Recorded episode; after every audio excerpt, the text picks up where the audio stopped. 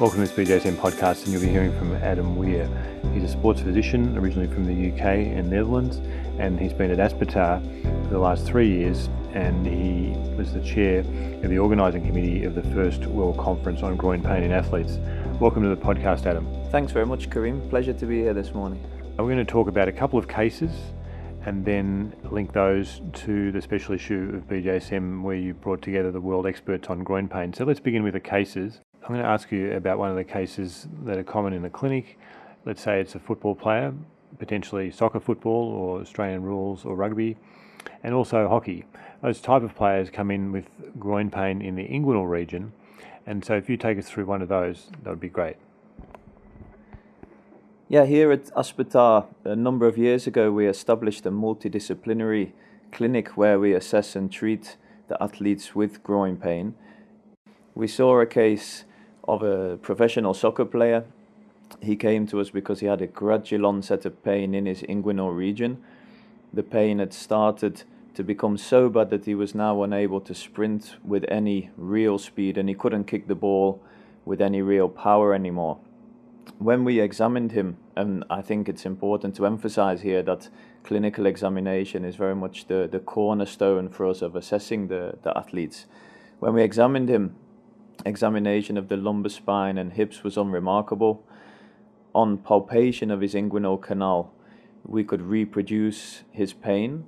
There was no palpable inguinal hernia.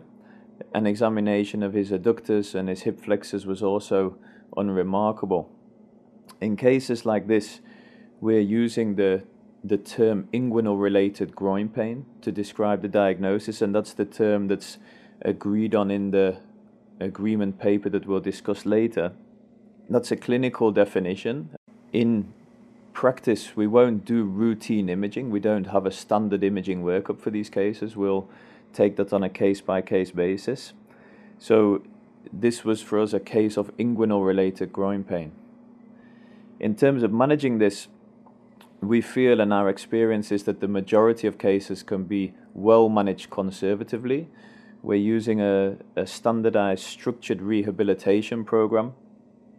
We've got an ongoing study being run by Roald Otten, one of our sports physical therapists, to assess the effectiveness of this program.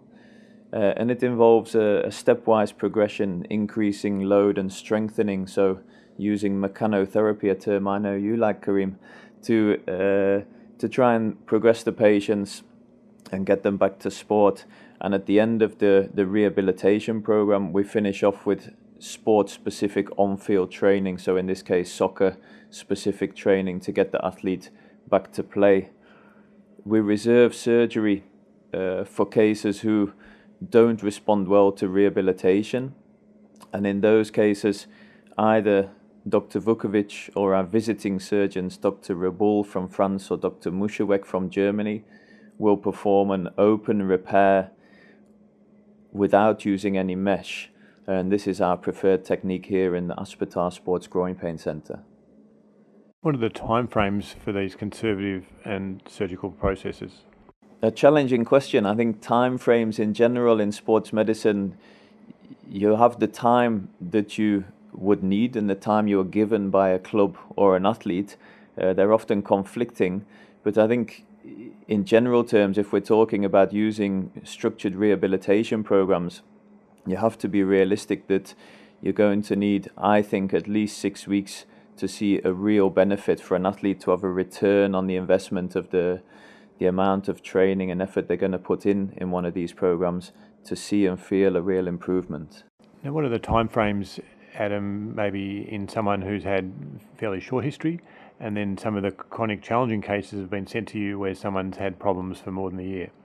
I think in the in the cases of short uh, duration of symptoms, often if it's mid-season, we'll try and manage these players without uh, stopping them from uh, from competing. You can look at modifying the training load, uh, doing ongoing treatments, and often you won't actually need to bring them out of sport altogether and do a full rehabilitation program. We'd also try and get them to the end of the season if possible in most cases and then treat them post season. The chronic case that you mentioned, where someone's coming with a year long history of pain, perhaps quite severe pain, these are the cases where I think six weeks should be regarded as the absolute minimum. And if we want to give an athlete, coach, club a realistic expectation, we've got to be clear on this that you're probably talking more about months uh, than weeks in these cases.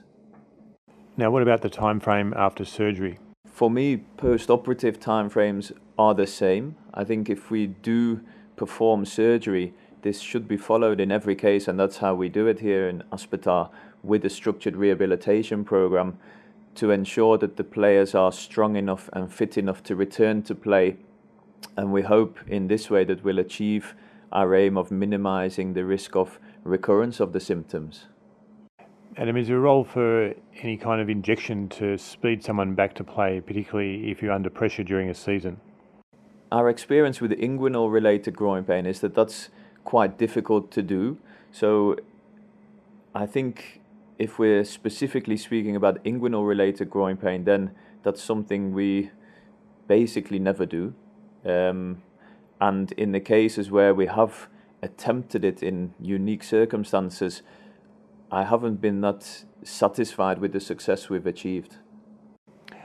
And to close off on inguinal related groin pain, it's interesting to consider pathology is underlying. What is your thoughts? I think when we talk about inguinal related groin pain, the only certainty we have now with regard to the underlying pathology is that it's unclear. There have been many different theories proposed. Is it a bulging of the posterior wall with nerve entrapment? Is it degeneration of the inguinal ligament? Are there tears in the external oblique fascia? Many of the different experts looking at this have found different pathologies according to their explanation. But to my mind, we don't yet have a good unifying theory to solve this one. We'll move on to second case, where someone who would be a runner and say a football player, and the pain's a bit more inferior, down more in the adductor region. And what is your approach to that particular case in the clinic? So in the clinic, we saw together a amateur soccer player uh, who also ran three times a week. He had a, a, gradual onset of pain in the left adductor region.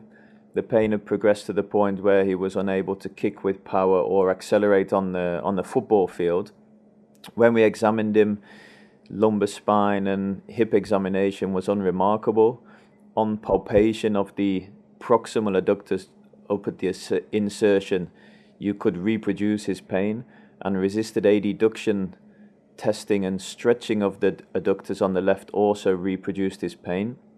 Examination of the inguinal region, the pubic symphysis, and of the hip flexors in his case was unremarkable. In this case, we use the term once again in agreement with the agreement paper, uh, adductor related groin pain. Just as with the inguinal related groin pain, this is a term used to describe the diagnosis based solely on clinical features. And in the clinic, we don't do any routine imaging in these cases either. Once we make the diagnosis adductor related groin pain, just as with the inguinal related groin pain, we use a structured rehabilitation program to treat the vast majority of these patients. We use the program that Per Hölmich published in the Lancet in 1999. So we have level one evidence of the efficacy of this treatment protocol above passive modalities. Again, just as with the inguinal related groin pain, we have to be realistic that some longer time frames are involved. And if the treatment would stagnate at any stage or after a long period of conservative treatment, that would be the time that we'd consider other therapeutic options. And what do you mean by a long period of time? And let's talk about the other options.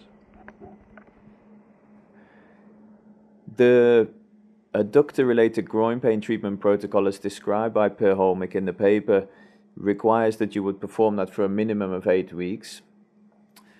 In cases where there's failure to progress or we're going on past that time frame, then we'll consider alternative therapies in cases where you would have a unilateral shortening of the adductors, a feeling of subjective tightness uh, or a high muscle tone in the adductors, or in recreational athletes who can't get motivated enough or find enough time to do an intensive rehabilitation, then we'll consider manual therapy or manipulative techniques, which was the subject of my PhD that you mentioned in the introduction. And in very resistant cases, we would consider the use of either corticosteroid injections or surgery. Which injection and which surgical options? For the injections, I think we have to be clear that corticosteroids are detrimental to uh, tendon tissue and actually damaging, but there can be circumstances in which an athlete might accept this risk to have the short term pain reduction in the knowledge that long term it's not going to help them recover. Surgery, when we perform surgery here, we're, we're performing partial tenotomy, uh, again performed either by Dr. Vukovic or Dr. Reboul. And once again, just as in the inguinal related groin pain, this is always followed once again by a structured rehabilitation program to make sure that the athlete has the required level of endurance, strength, and sport specific training before returning them to the field of play. Now, routinely, you don't use imaging, but when would you use imaging and what would you look for? I think probably the, the most frequent reason for us to perform imaging is what I would call a social indication for imaging when there'll be a request from an athlete or an agent, pressure from the club, very high level athletes where there's an expectation to perform imaging.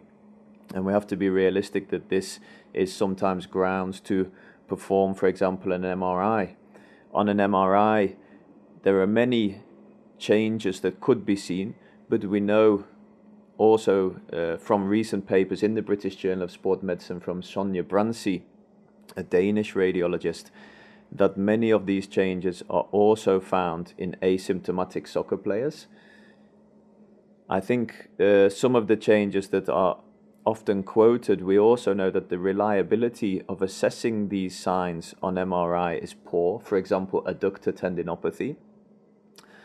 And for me, adductor tendinopathy, a cleft sign, we don't actually yet know the real clinical meaning. If we see this, will they respond differently to treatment? If we see these changes, will the treatment take longer? In my mind, these are still unanswered questions. And just before we leave these nitty gritty practical questions, which are important, for the inguinal region pain, there may be normal imaging. I think in the majority of cases of inguinal related groin pain, imaging of the inguinal region will be normal. And as I mentioned, talking about the MRI, there's a high prevalence of findings in the pubic symphysis, bone marrow edema, you name it. So if we're imaging soccer players, for sure we're going to find this in many, many cases but we want to follow the clinical picture. Thanks, Adam. And I alert the listener that uh, he or she can follow you on Twitter at Adam Weir Sports, where you put up useful links and your conference presentations that folks can click through and follow the PowerPoint slides. Also, alert listeners to the second podcast with you about the Doha Agreement meeting, where you explain how 23 of the world experts got together to try to clarify this challenging clinical area. Thanks for listening to the BJSM podcast, and we encourage you to download the mobile app to readily access these sports medicine resources.